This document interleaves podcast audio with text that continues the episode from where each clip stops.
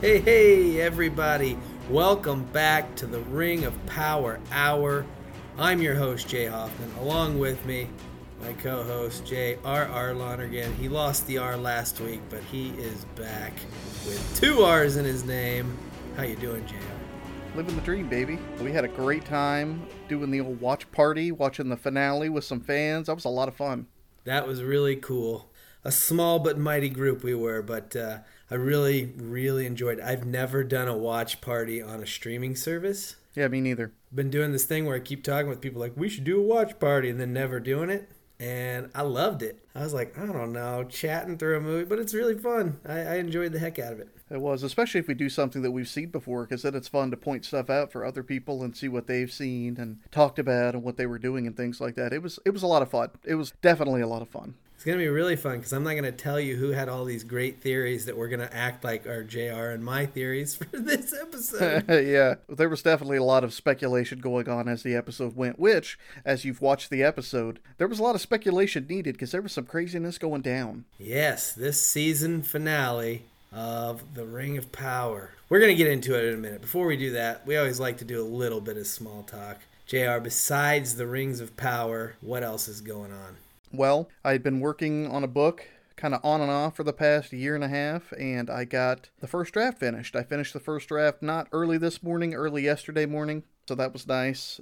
What's been going on with you, my friend? Besides chasing kids and all that, and besides watching the Rings of Power, I just watched the new Hellraiser. Nice. How was that? I really liked it. Man, it's dark, but it's just it's we got a solid director and an actual budget to a Hellraiser movie, and uh, I really liked it.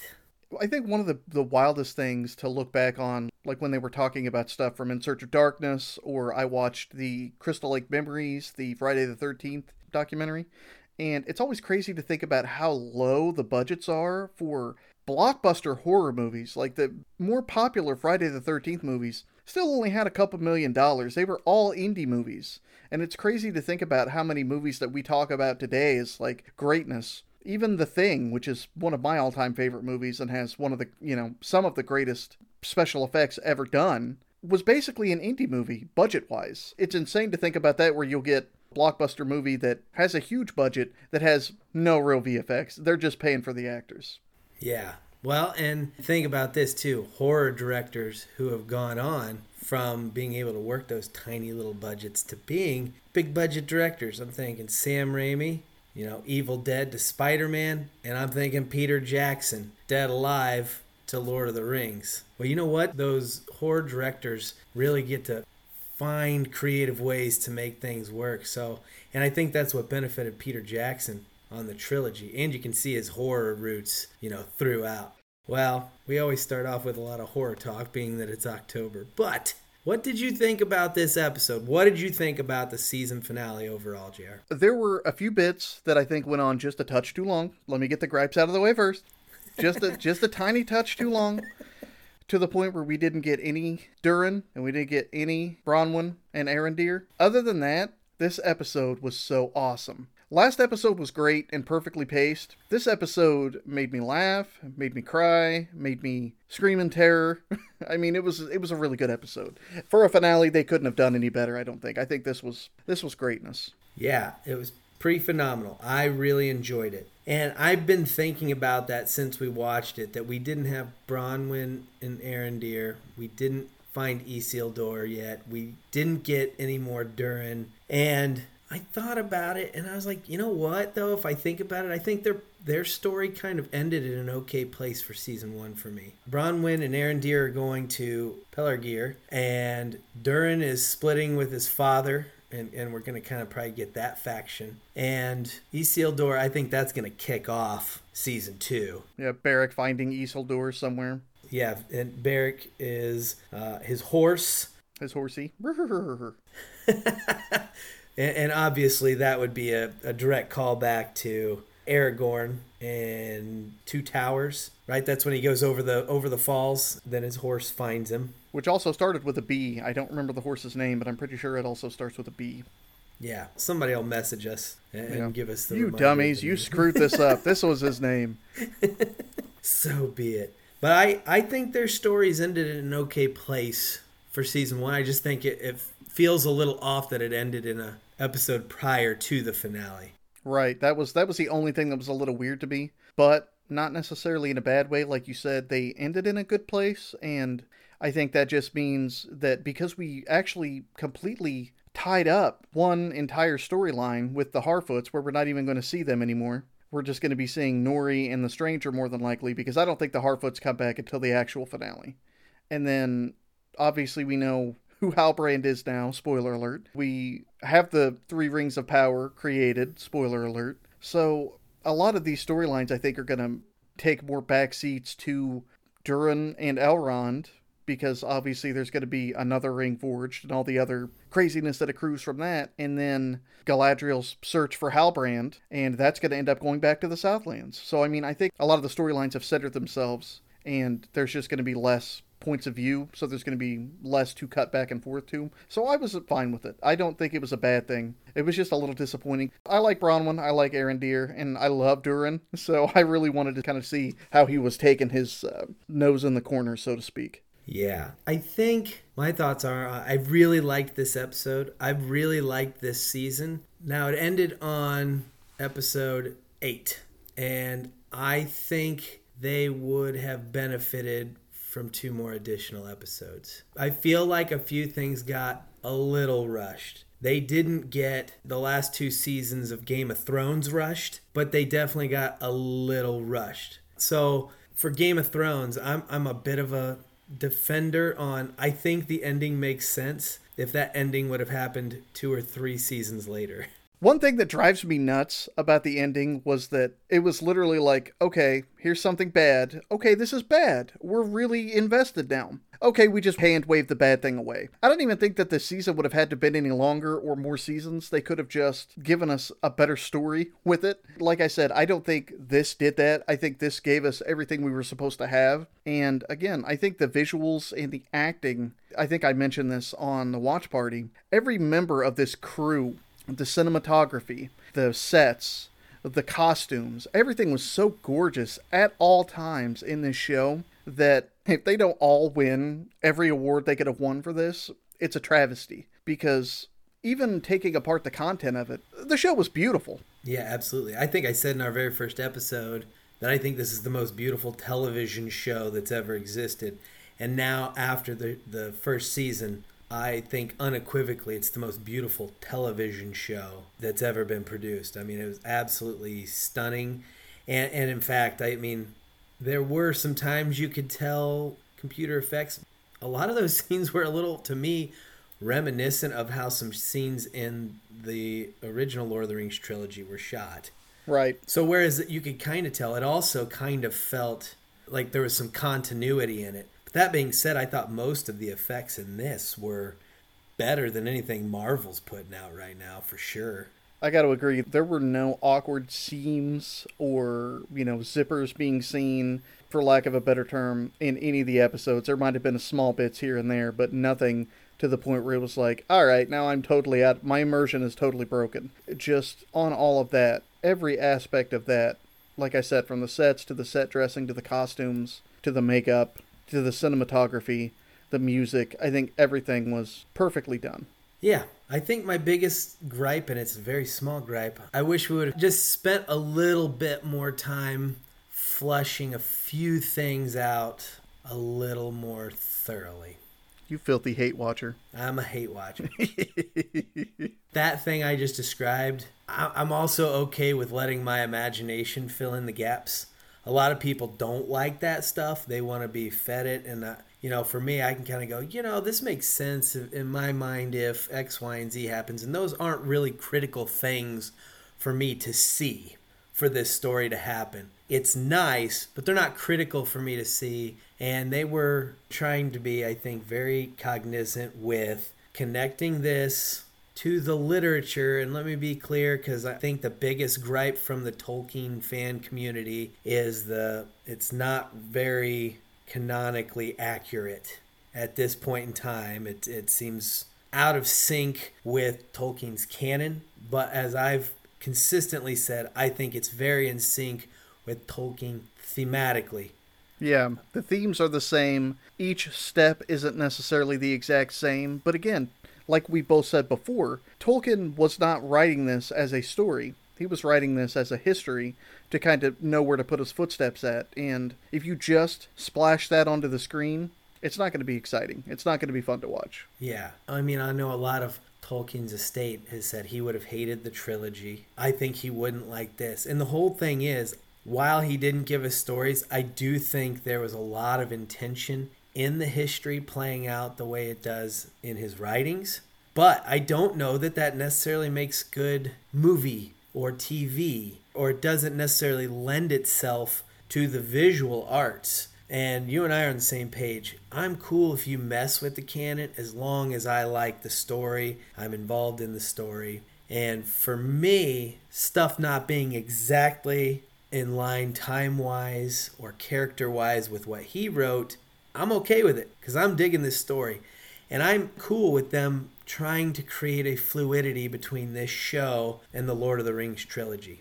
Yeah, I think it makes sense. And I think that homage directing definitely has its place now. I think that, you know, a lot more directors have to do that because there's so much canon out there that you're walking on a minefield every time you turn on a camera. You have to be able to maneuver between, you know, different factions of who's doing what to create your own vision with it and not just to do that but to make it entertaining, which at the end of the day as we've been saying is really the only true purpose of entertainment is to be entertaining. Yeah. Well, and I think the people that are like really heavy into the Tolkien literature and just accept nothing other than that. One of the things I believe you suggested in an earlier episode of ours was there there's people that haven't read the the literature. We wanted this podcast to be for those who've read some of the books and those who haven't, and we want to hopefully fill in some gaps for you, give us some theories, and, and give you guys some of our thoughts. And I think those people aren't even taking into consideration the people that haven't read it. And one of the things you and I have been discussing this whole time is hey, hopefully this will encourage them to dig into some of that. And I think even with our podcast Facebook group, we're seeing people because I keep asking them, hey, what's your story? Where are you connected with Tolkien? And some of them are just like, the movies. And now I'm starting the books or I'm reread, you know, I, I I read them once. I want to get into them a little bit more. I'm rereading them. I've been thinking about getting into the Silmarillion or the repeated one. I started the Silmarillion. right. It's dense, and that's one of the things. That's why we want to go through the Silmarillion on this podcast and do a little read along with with some of the listeners so maybe we can connect them with the literature too. So I, I think there's some gatekeeping going on, in my opinion. And it's fine if you don't like it, but it feels like it's a little gatekeeping because I'm totally cool if people are only connected through the movies because I think that a lot of people will want to explore the literature. Agreed. I think that it's short sighted to complain it's not to say that you have to like it, but I think it's short sighted to take people that, like you said, haven't read any of the books and have only come into this world through visual medium and crap on a show that's enjoyable for them because it's not true to the books. I just read Jurassic Park a couple months ago. That movie's nothing near the books. Has anybody ever complained about that? No, because there's not a huge fandom for it. The bigger the fandom, the more likely it is to be toxic about some things, which is a bummer because it makes it harder for new people to come in. But I think that again, like our show's been a little bit of an oasis in some ways as far as we are nerds of it in a way that is more, you know, open to interpretation and open to new people in it. And honestly, I think that's the only way to be because we all just want to be happy, man. We all want to have fun. Let's just have fun. Life ain't worth living if you ain't living good. Mrs. Sadek knew what she was talking about. all right. Well, now we should probably talk about the episode. That'd probably be a good idea. so, season finale starts. We've got the stranger, Meteor Man, as we've been referring to him throughout. He's walking in the woods and he hears somebody and he goes looking and it looks like Nori. Yeah, he calls out to her even. Yeah, he's starting to learn language Oh, he dropped his apple, and that apple looked so good. It didn't have horse slobber on it like Isildur's did. It looked delicious. And then he dropped it, and then Nori comes and snatches it up. Wait a minute. It's not Nori. It's the Pale Trio. It's the David Bowie sorcerers, sorceresses. very, very ambiguous type beings. We don't even know what they are. But yes, morphs into one of those beings, the one with the staff. And then we're like, oh my god, the duel is about to happen. Psych City, we're here to serve you, O Dark Lord. Sauron. Yep, that was, uh, man, what an interesting cold open that was. My heart kind of dropped there whenever I saw it. I was like, oh, that was quick. And I'm not sure that I believe this. Especially watching it in the group. it was like, well, that was quick. But I got to say, everybody in the watch party, I don't think anybody was like, I'm sure that's right. Everyone's like, that's not Sauron. Come on, that's not Sauron. But the show has done a really great job of making us go, big portion of this seems like Gandalf, but also some stuff makes him seem like he could be a bad guy that has amnesia. There were a lot of hints planted everywhere, man, and I think they did a good job. They did enough to obfuscate the truth. With characters that so many people already know, you were never going to get true surprise. There was never going to be able to be a true twist. It was only going to be able to be a certain number of characters. So I think they did really well with what they had. Yeah, we'll come back to that, but that's kind of where the the intro scene goes into. And I mentioned this in our group, and it's something you and I haven't really discussed, but the intro with like the sand pebbles and that beautiful music. And I believe Howard Shore did the intro intro song, and Bear McCreary's done pretty much everything else, is my understanding of the music composition. I really like that song, and I don't know what I thought about that intro at first, but I really like the intro to this show. I think it's a touch Games of Thronesy inspired at least, but I like that idea of the shifting sand and it's shifting into all the different emblems of the different houses, races, cities, etc. However they divide up, you know, in Middle Earth. That is pretty interesting. It's just the shifting sands of time almost. Yeah, and then you have this black sand kind of snaking in the middle of it. So at first, honestly, I don't know that I thought much of it, but as the show's gone on, that introduction has really grown on me.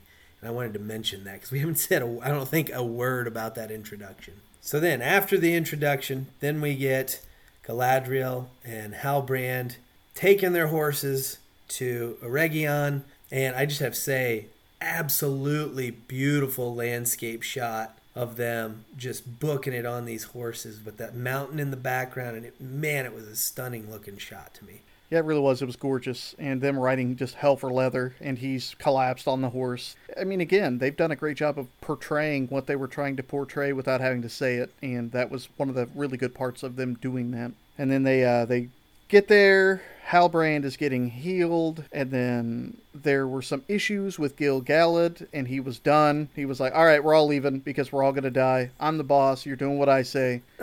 and then Elrond's like, "You owe me," and he's like, "No, I don't." but they did give him enough time to work with the Mithril a little bit longer. And then Halbrand gets up. He's fanboying a little bit with Celebrimbor and helps him solve the Mithril problem, basically. Yeah, and two things in there. One, just Galadriel showing up, and we had Celebrimbor and Elrond kind of in shock. But I like Elrond was in shock for a second, and then it was just kind of like, I knew she'd be back. yeah, of course you are. if anybody was going to just show up randomly, it was going to be you. Obviously. Speaking of, real quick, have you seen any of the hilarious memes about Disa and Elrond and Durin? where Disa's like, "This is my husband Durin and his boyfriend Elrond." it's the chemistry, man. They had the chemistry. I did like that. I was very curious what the reaction to her returning was going to be, and then Gil-galad, the whole he's just total dick about it.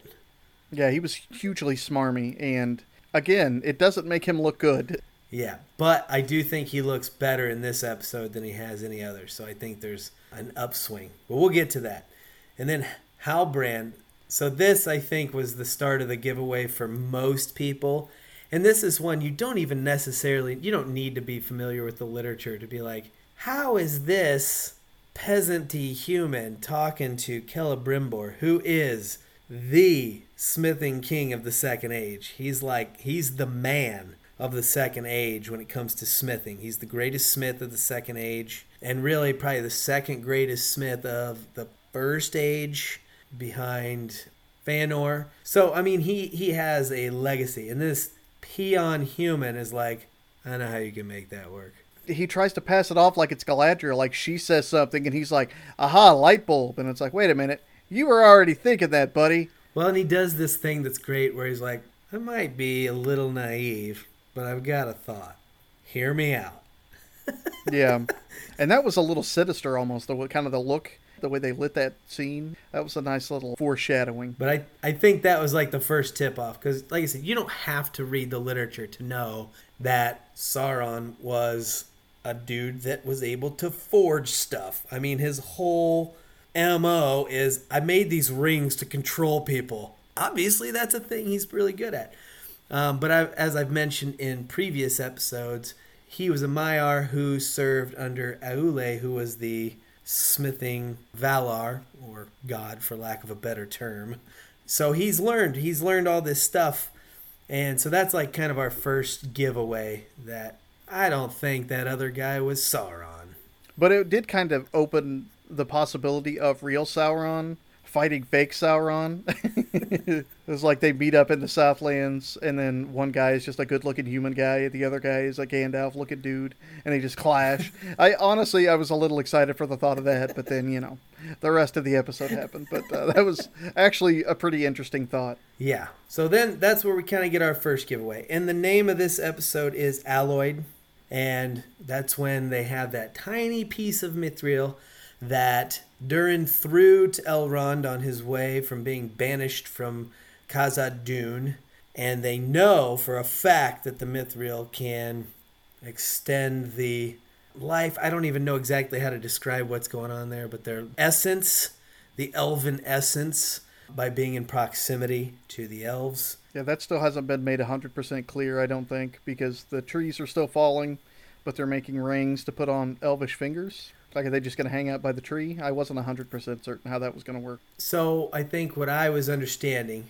and this is kind of another, this is where I'm getting a little ahead, but this is where Galadriel finally starts putting the pieces together, was when Celebrimbor brought this, he said crown, so that way it's circular.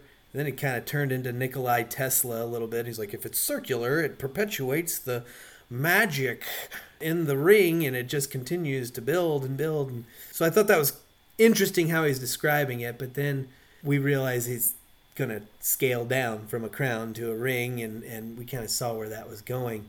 But my understanding was he described it as embracing the power of the unseen world. So embracing this magic part of the realm in a way that the rings are so powerful that they maintain the essence of the elves. That was how I understood it. And that was her, Galadriel's understanding because I believe Halbrand, no, Adar said the same thing about Sauron wanting to embrace the power of the unseen world. So that's where she goes, wait, I've heard that before. And it was Adar who said that, why he wanted to defeat Sauron and not support Sauron. So what I think's going on there is just that it's a power you know, we know how powerful the One Ring is. I think as a viewer, we don't really comprehend the power of the other rings, but I understand they are quite powerful, and the Elven rings are quite powerful. So I think that's the concept: is they're powerful enough to maintain the essence of the elves. That's interesting. I hadn't put that together with what Adar said. It's interesting that that's kind of what sparked her suspicion because I hadn't drawn that connection back and forth. Then we go from there to the Dying King in Numenor, and he's going to let everybody draw him. And we get Eärien, and she's doodling him out. And while she's doing that, he starts talking to her. He basically wakes up out of his sleep and he calls her Míriel. And he says that the old ways need to be restored. And then he starts to have a little bit of an attack, and she has to get up and run out because she thinks he's dying. And that part was a little strange to me, I think, because if you got a dying king, I think you'd have somebody standing by to make sure that he's comfortable. That was a little weird, but it did give us the super cool trope reveal of him getting up and not being in bed. And then he goes to the door, the secret door, and unlocks it and tells her she needs to go up and look. And then she pulls the covering off of the Palantiri. And then that's where that part cuts out. And then we never see any of that. We never see her again in this episode. And the next time we see him, spoiler alert, he's dead. it begs the question of what she's going to see, what she's going to do with it. Is this part of what's going to destroy Numenor? Because if I recall correctly, she's not a character in the books. No, Elendil has two sons. So she essentially replaced one of the sons, and I'm not sure why they would go that route. But I, I have a thought that because Elendil wants to maintain the old ways, and we get some of that in this episode, but I wonder if his daughter seeing these images is what kind of solidifies his belief. Well, I wonder if they made her female and had the connection with Ar-Pharazôn's son, and those two were going to basically come together, and that's going to be the fall of Numenor. And they're going to show us a scope of the fall of Numenor based on what she saw, what she convinces him to see, and they've raised people up against the ruling class, and then there's a you know a revolution of some sort or whatever. That's what I wonder. It'll be interesting to see it play out. One thing in that scene I want to go back to is the king when he's talking about the Palantiri. Because at first I was like, what is this dude even talking about? Because he's like, I can't tell what's happening, what's going to happen, and what has already happened. I can't, I've looked too long into it, and I can no longer differentiate from the past, past, present, and future, essentially, is what he said. And so he's referring to what the Palantiri did to him and I want to take this back to Lord of the Rings and take it back to Denethor, the steward of Gondor, who in the movies and in the books, he's not likable because he's in a very deep depression. That depression is deepened even more by the death of Boromir in Fellowship of the Rings. But backstory on Denethor Denethor, actually a badass and needs to get more credit for it. He had been using that Palantiri to keep an eye on Sauron and on his forces. And that's what Saruman was doing too. A friggin' wizard was corrupted by Sauron by looking through the Palantiri. Keeping in mind that wizards are not humans, they're spirits. Denethor is a human. Yeah. Now, was he corrupted? In a sense, yes. It aged him very quickly, made him extremely depressed and a little crazy. But he was able to use the Palantiri to keep an eye on the forces in Mordor and refuse any of the sway that Sauron had over so many people. So Denethor, although it morphed him into a bit of a piece of shit, he was also a badass for a really long time and he was able to actually take one of those tools that essentially everything Tolkien does is warn us about these powerful tools because there's usually a bad side to them. And he was able to use it effectively. Unfortunately, led to his demise, but not his people's. And he was actually able to use it to protect his people in a sense. So I think there's a cool correlation between what the king was talking about and Denethor, and Denethor, who gets crapped on a lot, even though if you look at his backstory, what brought him to there, he's actually kind of a badass. It's another trope of power corrupting, I think. Whereas with him, he was able to withstand a lot of the effects of it at the cost of his, like you said, his sanity and ultimately his life. So we go from there. This is where Gil-galad starts scolding Galadriel, and I wrote, Not a good look, considering she's here to save your ass. he definitely came across as super arrogant to me in this part. I understand his thought process, but he did not look good in this bit. They're talking about a new kind of power, which again, power corrupting. This is where this corruption starts again in a different manner. And then it's a power over flesh. And, you know, Halbrand kind of is kind of like, ooh, that's that's an idea. You know what I mean? And that was another kind of giveaway, I think, that, all right, well, this guy's going to end up being Sauron. Yeah, but when Celebrimbor, with all that hubris, man, we've talking about how I think his portrayal is wonderful. He really seems like a hero. And I don't mean that he's a villain, but he seems very heroic, but he's just so full of hubris and excitement. I mean, it's Dr. Frankenstein, or to reference Jurassic Park, you know, you thought you could. Did you ever think that should you, though? And Gil-galad kind of was like, that sounds like a lot of power, and you want me to have it. Yeah, that sounds like a tyrant. That sounds like a terrible idea. And so this is where I think while Gil-galad comes off very cold and somewhat unpleasant. I do think he, by standing up to that idea and being like, I don't think that's a good idea. I, I think that's a terrible idea. And that's when he's kind of like, we're all going to die. So I'd rather us die than do what sounds like you're describing. He definitely did not come across the best, but I think that, like you said, he was acting as a counterbalance to Celebrimbor being like, nah, we'll just have power. It's all good, baby. There's definitely a lot of nuance amongst the portrayals of these famous historical characters that we've never really seen before. And I think that's a good thing.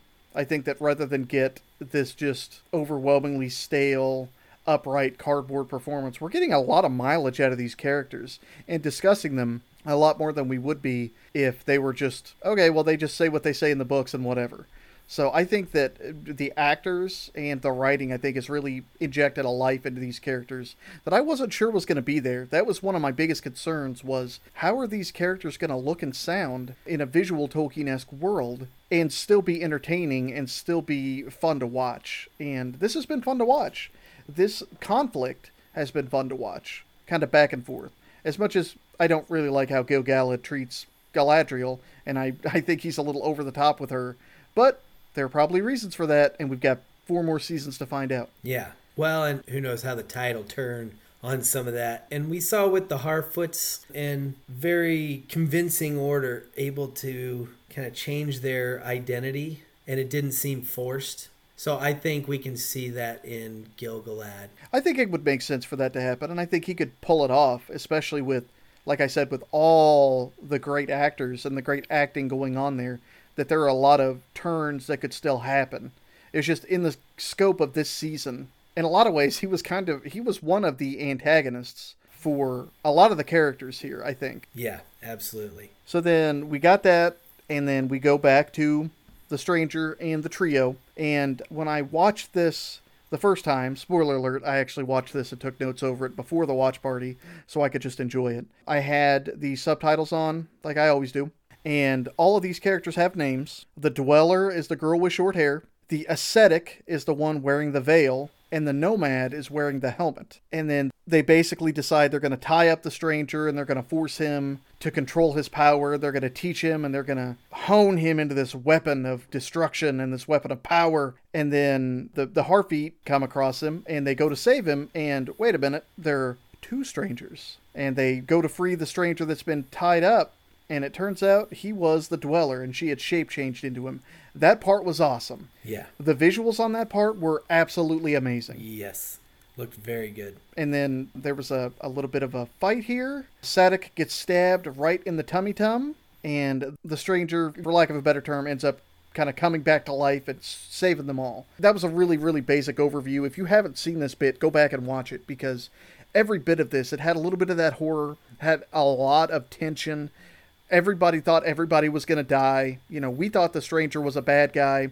Nori comes up and is like, "No, you're good," and convinces him that you're not actually what they think you are, and he's not. Spoiler alert: he's actually a good guy, and he says it, "I'm good," and zaps him with the staff, which was a really cool callback to you know wizard staves and the power of them from the trilogy. And I would say that's some of the stuff we've been seeing in our group because we were like the first time he used magic, it turned his hand black. Then he had to freeze it. And somebody had mentioned maybe a staff is like a source of energy through which to display that magic. As they went from these, they went from these like celestial beings to having living bodies. And, you know, maybe there's a an adaptation period of learning how magic works with this body and I think grabbing that, well, they didn't grab it. Nori gave him the staff. Yeah, Nori picked it up and ran it to him. And I think that makes that conclusion somebody in our group had. I think that rings true that they need some sort of mechanism, some sort of tool to kind of funnel their magic. And I, I like that concept. I think it's a really cool idea. One other thing is as he realizes his good self, the trio who he's battling, they yell, Oh crap! It's not Sauron, it's the other guy. yeah, it's the Istar. Yeah, and that was a cool that was a cool little Easter egg. Istar because those who've watched movies only, I mean they're gonna read it online soon, but they wouldn't have known what that was necessarily.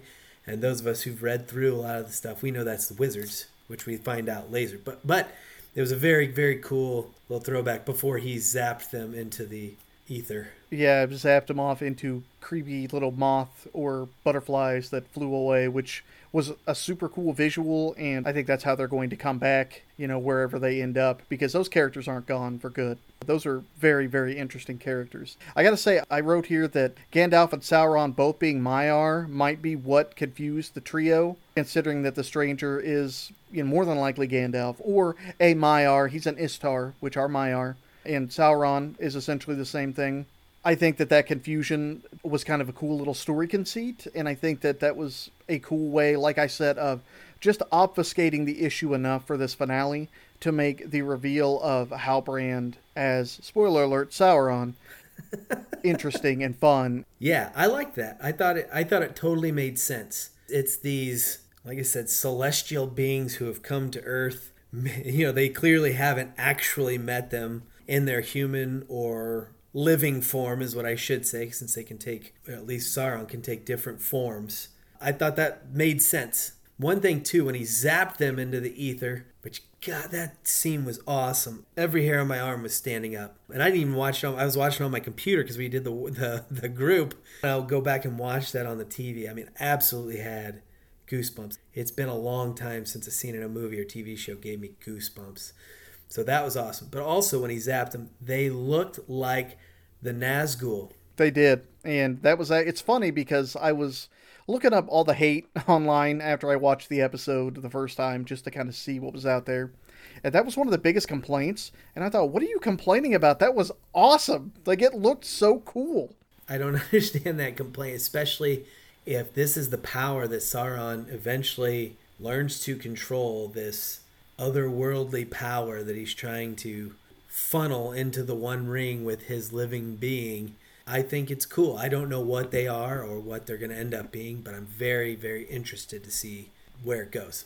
Yeah, I'm interested to see the rest of their story and how it plays into the rest of the overall story. Yeah, because I'm with you. I don't think they're gone. They were too cool to get rid of. like they looked way too cool to just zap after like two episodes of meeting them. One of the things I wrote on this is especially the actress with the short hair. Just the way she walked was so creepy and inhuman that even when they weren't talking, they were horrifying. It was like, oh, I don't know that I want any of these people around. You know what I mean? And I, yeah, she did such a great job, just non non-verbally. And, and like even when she like I don't know gets falls or knocks to the ground, and she doesn't do like you know the soup traditional like superhero landing they do this weird thing where they kind of like she kind of twist at a weird like almost into a really awkward yoga pose. Yeah almost serpentine yeah so it's like not superhero-esque. It seemed very snake-like. Yeah sinister. Very very sinister. And then at the end of this scene uh, the staff is destroyed when he wipes them out with his energy with his magic.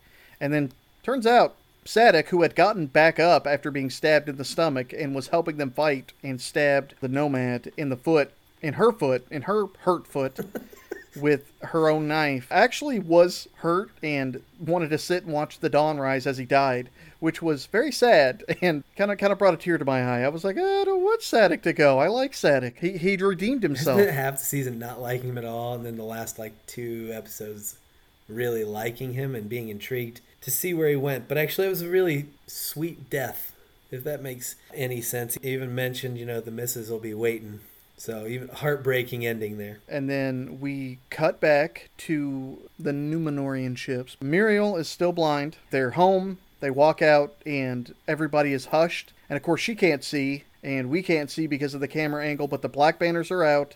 The king has died. I thought that bit where they cut to the fallen king in his bed and then Ar-Pharazôn kind of looking at him with a not so pleasant look in his eye was definitely sequel bait for the next season because I think Pharazôn is going to be, especially with Míriel blind, it's going to be kind of Pharazôn and his son and their faction against Míriel and Elendil and his faction. But spoiler alert, his faction is not going to include his daughter because I think she's going to be on the other side with Ar-Pharazôn. And I think, again, like I said earlier, that's going to be kind of the fall of Numenor. That's where the revolution, for lack of a better term, is going to happen and that's going to preclude them getting too involved with the rest of the Southlands and Mordor and all of that, which is going to play into how Mordor grows in power. Yeah, I think you're right. I think this ends in a good spot because I think next season is going to be a lot of family drama. I think there's going to be some really great parallels between the dwarves and the humans of Numenor. Oh, I didn't think about that. That's a good idea. They set it up real nice. And I think while there was a good chunk of bits in Numenor that didn't work, episode three was the Numenor episode. And it was not a great episode. Yeah, by itself, it could not hold an episode. But now that there's going to be some drama, how's that going to play out? I out? think it'll be better because episode three didn't work because they were just like, "Hang on, let me get this tome and start reading you exposition." Let me tell you about this tree. It's pretty cool. so I think what we're going to get moving forward is and the great reviews where they hate us because we've mentioned Game of Thrones, but this is Ar-Pharazôn has his shot to maneuver uh, for power because not only is the king dead, but the queen regent is blind and in trouble, and he's kind of been the go-to guy. And I think he's going to leverage that in a way to force her to his side.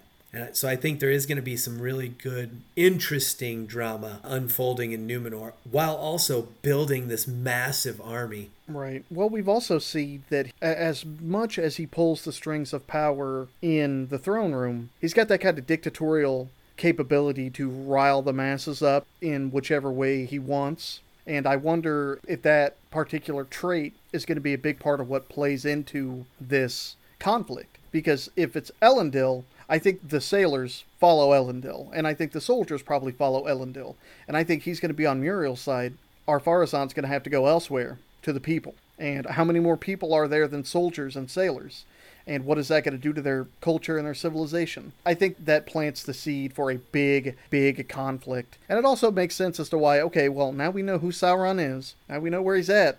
All we got to do is just go take our giant, great army and go wipe him out. Oh, wait, we're fighting a revolution at home because our queen's blind. It kind of helps give it that conflict as the seasons go on. Yeah, it'll be interesting to see how it plays out because in the literature, Numenor goes to war and it's such an ego thing because at that point in time, spoiler for those who maybe don't want to get a heads up on the literature. Ar-Pharazôn is in charge, and the reason he goes to war with Sauron is not because Sauron's bad. It's because Sauron declares himself the leader of all men. So very arrogantly, Ar-Pharazôn's like, I don't think so, bub. That's me. So that's that's why Numenor goes to war. So obviously we've already started to kind of get away from that.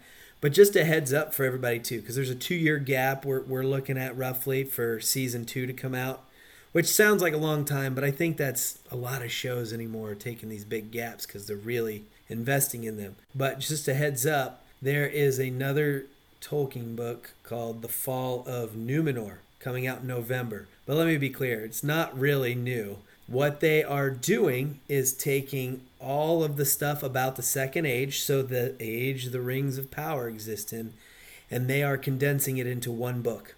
So, those of you interested, this November, The Fall of Numenor really pins down the history of the Second Age for you. And if you can't tell, we maybe gave some spoilers, but the book is called The Fall of Numenor. So it's not like they're really hiding anything. Yeah, it doesn't exactly turn out well for the Numenorians. So after that, this is where Galadriel has decided I'm going to find out exactly who Halbrand is. And she calls over some random guy and is like, go into the library, find me some paperwork on the Southlands Kings. Now she's worked up about it because he's tweaked her suspicion. And then we get this crazy just vision dream sequence combination where she's kind of she's realizing who he is that he's Sauron. And she went back to her brother to that opening bit where she was at what was it the stream mm-hmm. in Valinor? Mm-hmm.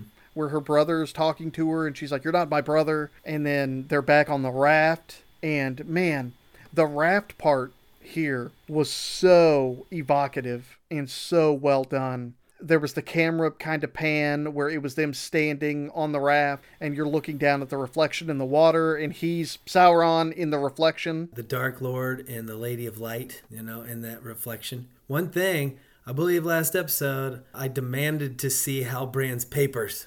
yep. Looky, looky. Now we're finally looking into the paperwork. He's not a king. I'm just saying, you gotta have your papers, man. That's that's those people are crazy. Small town Middle Earth folk, they don't know no better. No, there's a really powerful line here where he says, "Save them or rule them. I see no difference." I thought that was kind of a cool little bit of, you know, just kind of showing what his character is, where it's the same thing. You know, I think the best bad guys, I don't necessarily think we as the viewer think they're good guys, but the best bad guys think they're the good guy. And I think Sauron thinks he's the good guy. I'm ruling you because you can't be trusted to rule yourself. Right. If you look at how crappy humanity was to each other, there was a little bit to be said about that. You know what I mean? They made it ambivalent enough that there are people that it makes sense why people would want to join with him. But that part where he kind of grabs her chin and there was that really, really epic tension of, you know, be my queen. And man, that part was great. Just breaking it down can't do it justice. That was probably the best filmed and acted scene in the entire show. Yeah, it was really great because he also like blackmails her, then he tries to convince her he's right I also want to point out once she figured it out, she tried to attack him, and all we have seen through this entire series is Galadriel kicking everyone's ass with ease, and he just manhandles her like nothing.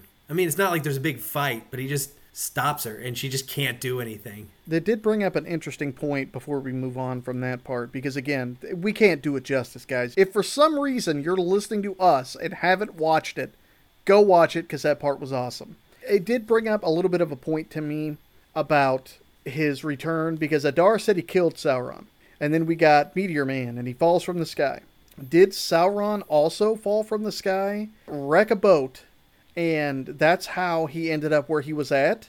Which, A, plays into that whole Luciferian vibe that he's got. He's very much kind of falling from the sky, Lucifer esque, which is kind of why the whole stranger reveal but then turnaround worked as a red herring because that's in a lot of ways what that story was. But also, it explains why he was where he was and how all of that happened. Because when we looked at the beginning, I think at the first episode we said, how are these people just floating so close to both Numenor and the Vale of Valinor, basically, mm-hmm. and just hanging out? You know what I mean? They just kind of showed up there.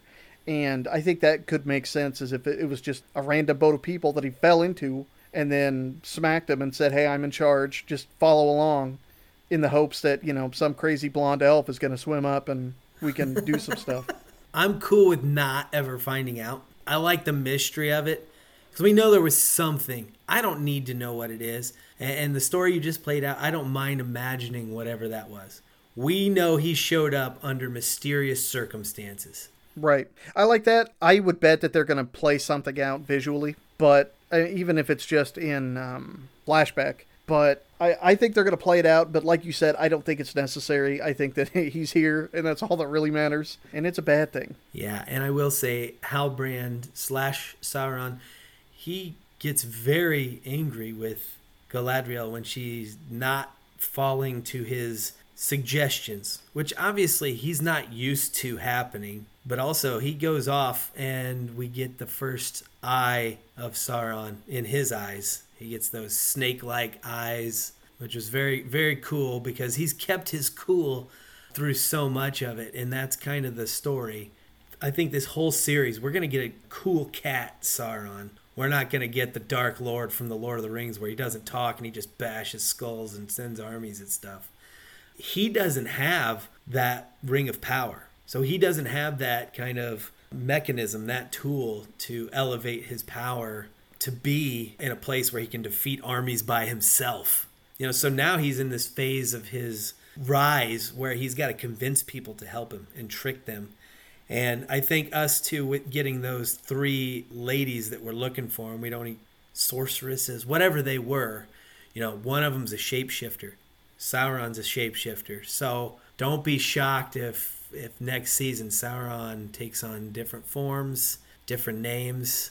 I think we might get some cool stuff going on with this character. Yeah, that'll be interesting, especially with Arondir and Bronwyn's story being left so far up in the air. And he's pretty close. He's pretty close. The South folk don't know yet. They don't know. There's nobody telling them So he might just come get. Adar's the bad guy. That's all they know. That's their bad guy. Halbrand might just come in and and snatch up the South Army and go after Adar and the orcs. And so that's kind of what I think is going to happen. They don't know. They don't know he's Sauron yet. I wonder how uh, he'll interact with Arondir. you know what I mean? Since he had so much trouble controlling Galadriel, he managed to convince her, but whenever she wasn't open to suggestion to it, it was done. And I wonder if that's going to parallel something with Arondir, and that's a part of how he splits with Bronwyn, and Bronwyn ends up on the bad side. Maybe I don't know. No, I think that's interesting. Especially we've talked about how stoic Arondir is, how much Arondir is our kind of Aragorn Legolas combination character. No, I think that could be a very interesting dynamic. I'm, I'm anxious to see how all that stuff is going to play out. I think they've done a great job with everything else so far. All the storylines that paid off have paid off very satisfactorily in my mind. Yeah. I think two things that I've been reading. You know, I think there's been some gripes about the reveal of who we think is Gandalf. We still don't know. We never get any of his names. Uh, we just know he's a wizard. We just know he's an Istar. Yeah. And as Mason, uh, who's a friend of ours from not only school but was in the, the watch party today, mentioned, he's like, couldn't they have just said a color of Istar? just just a color.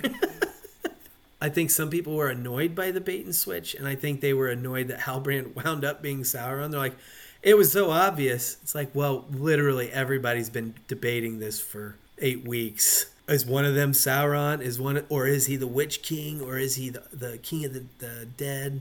Army or like for weeks. Yeah, we were leading really hard into the King of the Dead army for quite a while. I mean, we were we were bamboozled to a degree. Now I think Theo is one of those two things. Well, and I think that's part of the greatness of it is we've got Theo and his connection to all of this, and we still don't know who he is and who he's going to end up being. I think that they've done a good job of planting these seeds and obfuscating. Like I said, you can't take a story that is so set in stone for so many years and change literally everything. You have to take what you have, you know, you have to cloak it in fog enough that people aren't 100% certain who it's going to be. And that's what they've done. And they've done a good job with it. Yeah, I think my whole thing is what did they want revealed? What did you want revealed? Was it just going to be like nobody? Like Adar was going to just like poke up and be like, "Yeah, by the way, I'm Sauron." Yeah, I the end. I like you know? the idea of maybe we haven't met Sauron yet, but I also think the way they revealed the wizard and the way they revealed him as Sauron were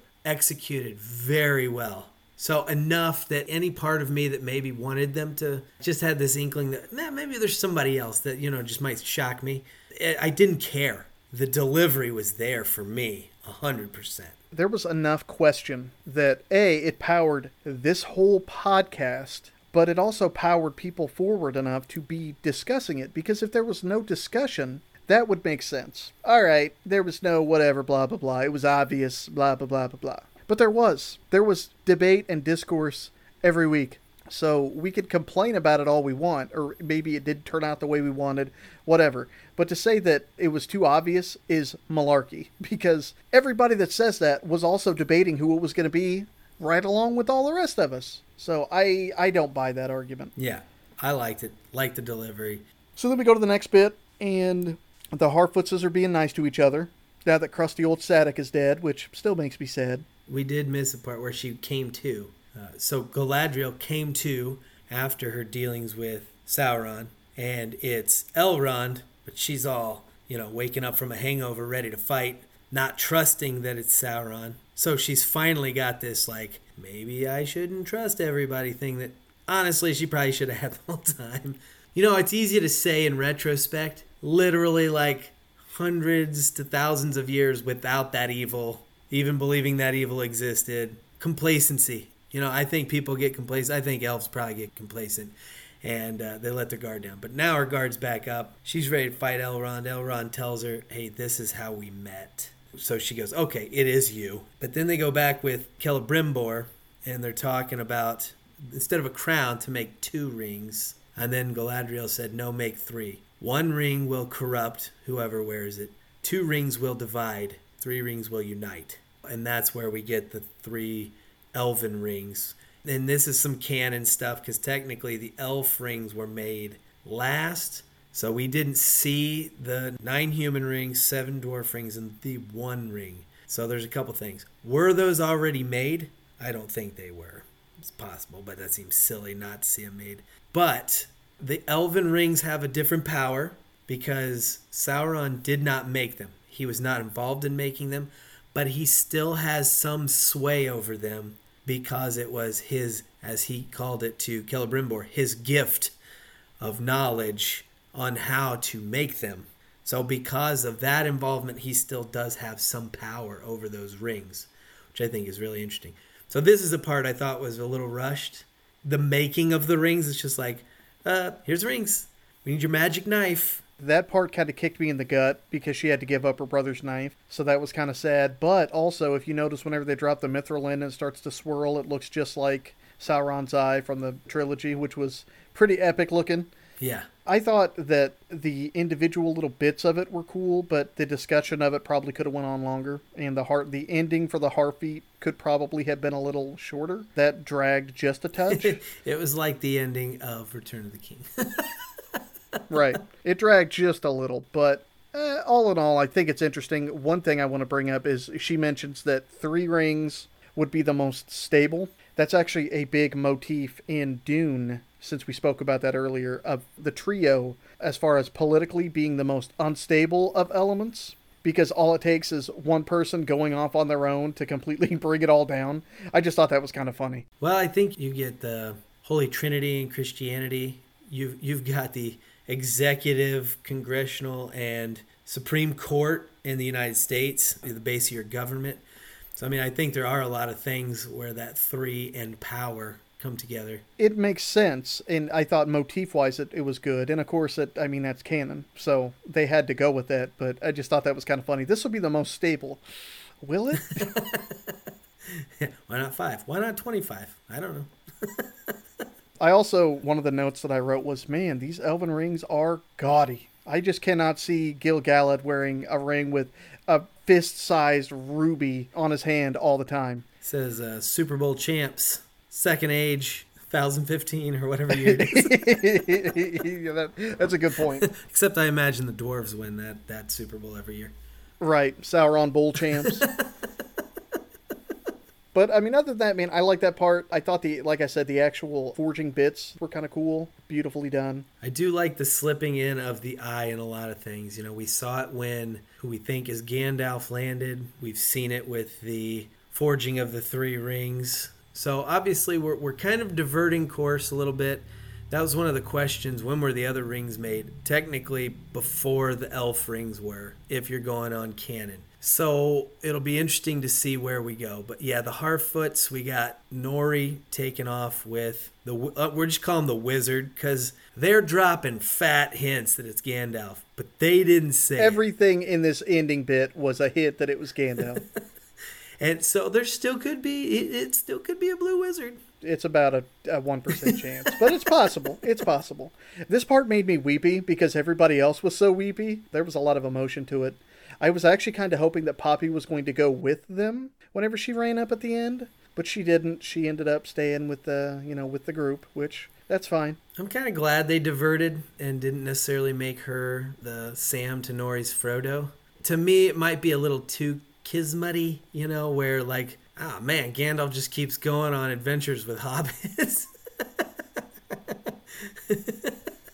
I, I mean, I think it's a cool callback. I think this is a really great way to pull in those non-readers of Tolkien who know the movies. I think it's a really great tie-in. And it's not that like, man, hobbits are always on adventures with Gandalf, but I think it's like, oh, this is why Gandalf trusts hobbits so much and I think they did a really great job of doing it. So once again, it's painted heavily because they're getting ready to go, and our wizard has now regained his ability to speak. Nori doesn't want to wave at her family because she's afraid she won't be able to leave. And he says, Well, then I guess you should take the lead. She goes, Well, I don't know where to go.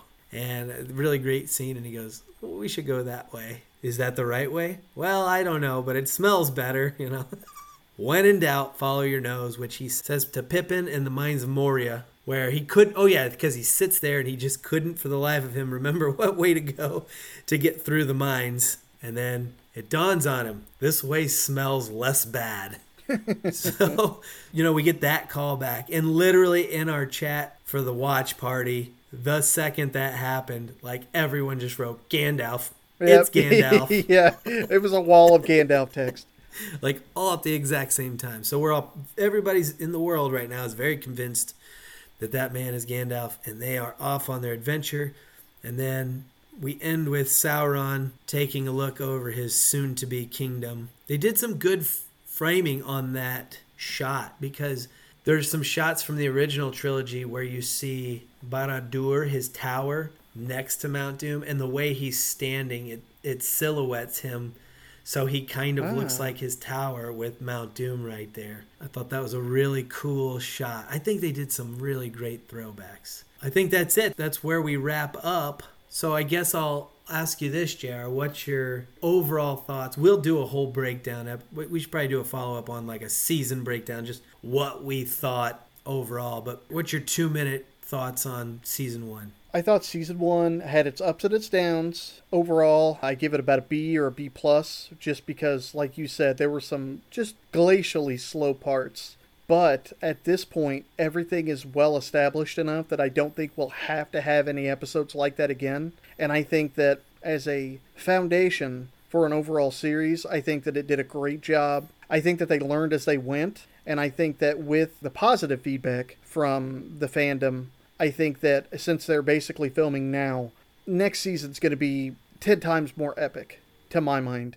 I think that they found their footing, and I think that moving forward, it's going to be pretty damn good. What about yourself? I'm in the same boat. I'd probably rank it a little higher just because I I was really excited each week to get to watch it. And we're in the golden age of TV, and I have some pretty firm rules with my TV watching. With comedies, you get about 3 episodes. If you don't suck me in, I'm out. Dramas, I'll give you 4 or 5 episodes cuz I know we got to build and I'm out. With the exception of really one episode that I just I want to say I almost just flat out didn't like episode three. With the exception of that, I was really, really excited each week to watch it, to talk about it. So I would give it a, low A. I do think it had ups and downs. I do think it was a little exposition heavy. But man, do I think they wrapped up really nicely. I thought they were going to have to rush more than they did. I, I felt some slight rushing, but I feel like they pretty adequately wrapped up all the different threads. They wove some nice mysteries. I still think there's some mystery about. They've left enough mystery for us to keep coming back. It's not all a told story. Yeah, we have the the sorcerer folks who we don't think are gone. We still don't know for sure who the wizard is and what he's doing. You know, we don't know what's going on there. So I think there's a lot of mystery left. Well, I also think that we've got a lot of conflict left, which is yeah. going to be the biggest driving force because we've got on the bad side, we've got Adar versus Sauron. And on the good side, we've got Pharazôn versus Elendil. And Durin versus Durin. Durin versus Durin, the war to settle the score.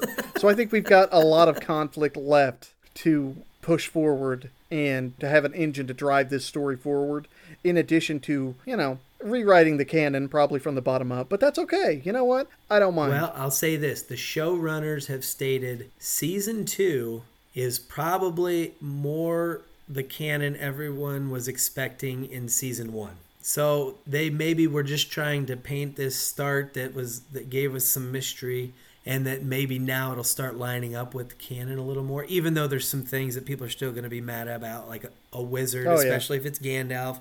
Some people are going to be mad, even though it just makes sense from a storytelling position if we're connecting this with the movies. There are more people that watch the movies than have ever read those books, and that's not uh, that's not a knock on the books at all. But visual mediums like this are easier to consume for the average person than books are. That's just the way it is. And Tolkien's not for everybody. We said that episode one. He can be dense. So I'm looking very forward to this next season. And I guess we got like a two year gap, JR. So what are we going to do? Well, we've talked about breaking down the Silmarillion. We've talked about possibly reading through some of the unfinished tales which I think would be an interesting idea. If we could get some of our listeners to sign up, we could do a one ring tabletop role playing game short playthrough. That might be fun. I think there's a lot to plumb in this fandom and in this lore that we could be talking about just a little less regularly. so folks, that's kind of our goal is is maybe once or twice a month do some book read-alongs where we'll do we'll cut the books up and and read them, summarize them, have discussions on them, and maybe we can get some listener involvement. We're going to get into some of the games and some of the other pop culture stuff, some of the cartoons, maybe after we read the books, get into the movies. So there's there's this huge world of Tolkien that we want to keep this discussion going, keep this community going. As I believe it was Ali said today in our watch party, I'm just happy there's a group of nerds sharing this together. That's what we want. So as we leave this season finale of this season that I think definitely beat both of our expectations of what this show is going to be. For sure. If you're listening and you haven't yet, please join the Facebook group. It's getting bigger, but we have some really nice discussions. It's a really non toxic place to talk about Tolkien. We're very open to, if you haven't read the books, perfect, jump in. Maybe we can coax you into reading some of the books and following along with us. I think that'll be really fun. But we really want to keep this this community going so in the 2-year gap we can still talk about why we love this writer and and his works. One quick thing, actually two quick things. One thing you told me an interesting tidbit earlier that might have shed some light on some characterization had we known it beforehand about the person who played Halbrand, Charlie Vickers, from his audition. What was he asked to read at his audition? Oh, it was Paradise Lost. Such an interesting thing to have him yeah. read. He knew. He knew from yeah, the beginning. he had to read a book about Satan, and there was definitely some some biblical. You know, there's the apple apple being handed. There was he was very Lucifer-esque. Join me because I'll make you better and you'll make me, you know, yeah. very, very good stuff. And then we've got, I want to shout out the members of the group that did the watch party with us. We had Mason, Allie, Stacy, Christina, Ed, and the man known only as the Stranger. Yeah, that was really fun. But uh, we had a lot of fun, and that's something we'd like to do more. Uh, I think in the future, if we can. It depends on what streaming services have what, and if they have a watch party option. But we'd probably like to do some more of those. So join the Facebook group. Send us an email if you have a thought, concern. And to top this off, we know some people are going to come late to this show. You know, some people have been waiting for the season finale, and now people are going to binge this show do us a favor. This is a huge favor. Whatever podcast app you're listening to, if you haven't already, can you kindly put a review, whether just mark the stars or you can write a little tidbit? Answer honestly. We got some people giving us one star, some people giving us five stars. Just mark it up because this helps with the algorithm. If we can get some some reviews out there of the show, hopefully those people that are now binging it are going to find our show and listen along with us. So JR, aside from this, what else you got coming up? You got your book written. Now what? Got the book written. It's probably going to be another six months to a year before it's even readable because I've got to do so much work on it, but that's all right. Other than that, man, I'm taking a few days off. Gonna keep right on trucking with the scary movie train, and that's about it. What's going on with you, my friend? Same. We're working through through our scary movie season on my other podcast, Front Row Flashbacks. Uh, we're going to be talking about the original Hellraiser next week. Going to be talking about Creep Show. So we've, we've got some some good stuff coming our way. That's it. That's it. And, and trying to dig more into the, this world of Tolkien. Right on. Well, everybody, we hope you enjoyed this season as much as we did, even with all its ups and downs. We enjoyed interacting with you, our listeners. So we appreciate your listening ears. And for all of us from this podcast, we'll see you all in the front row.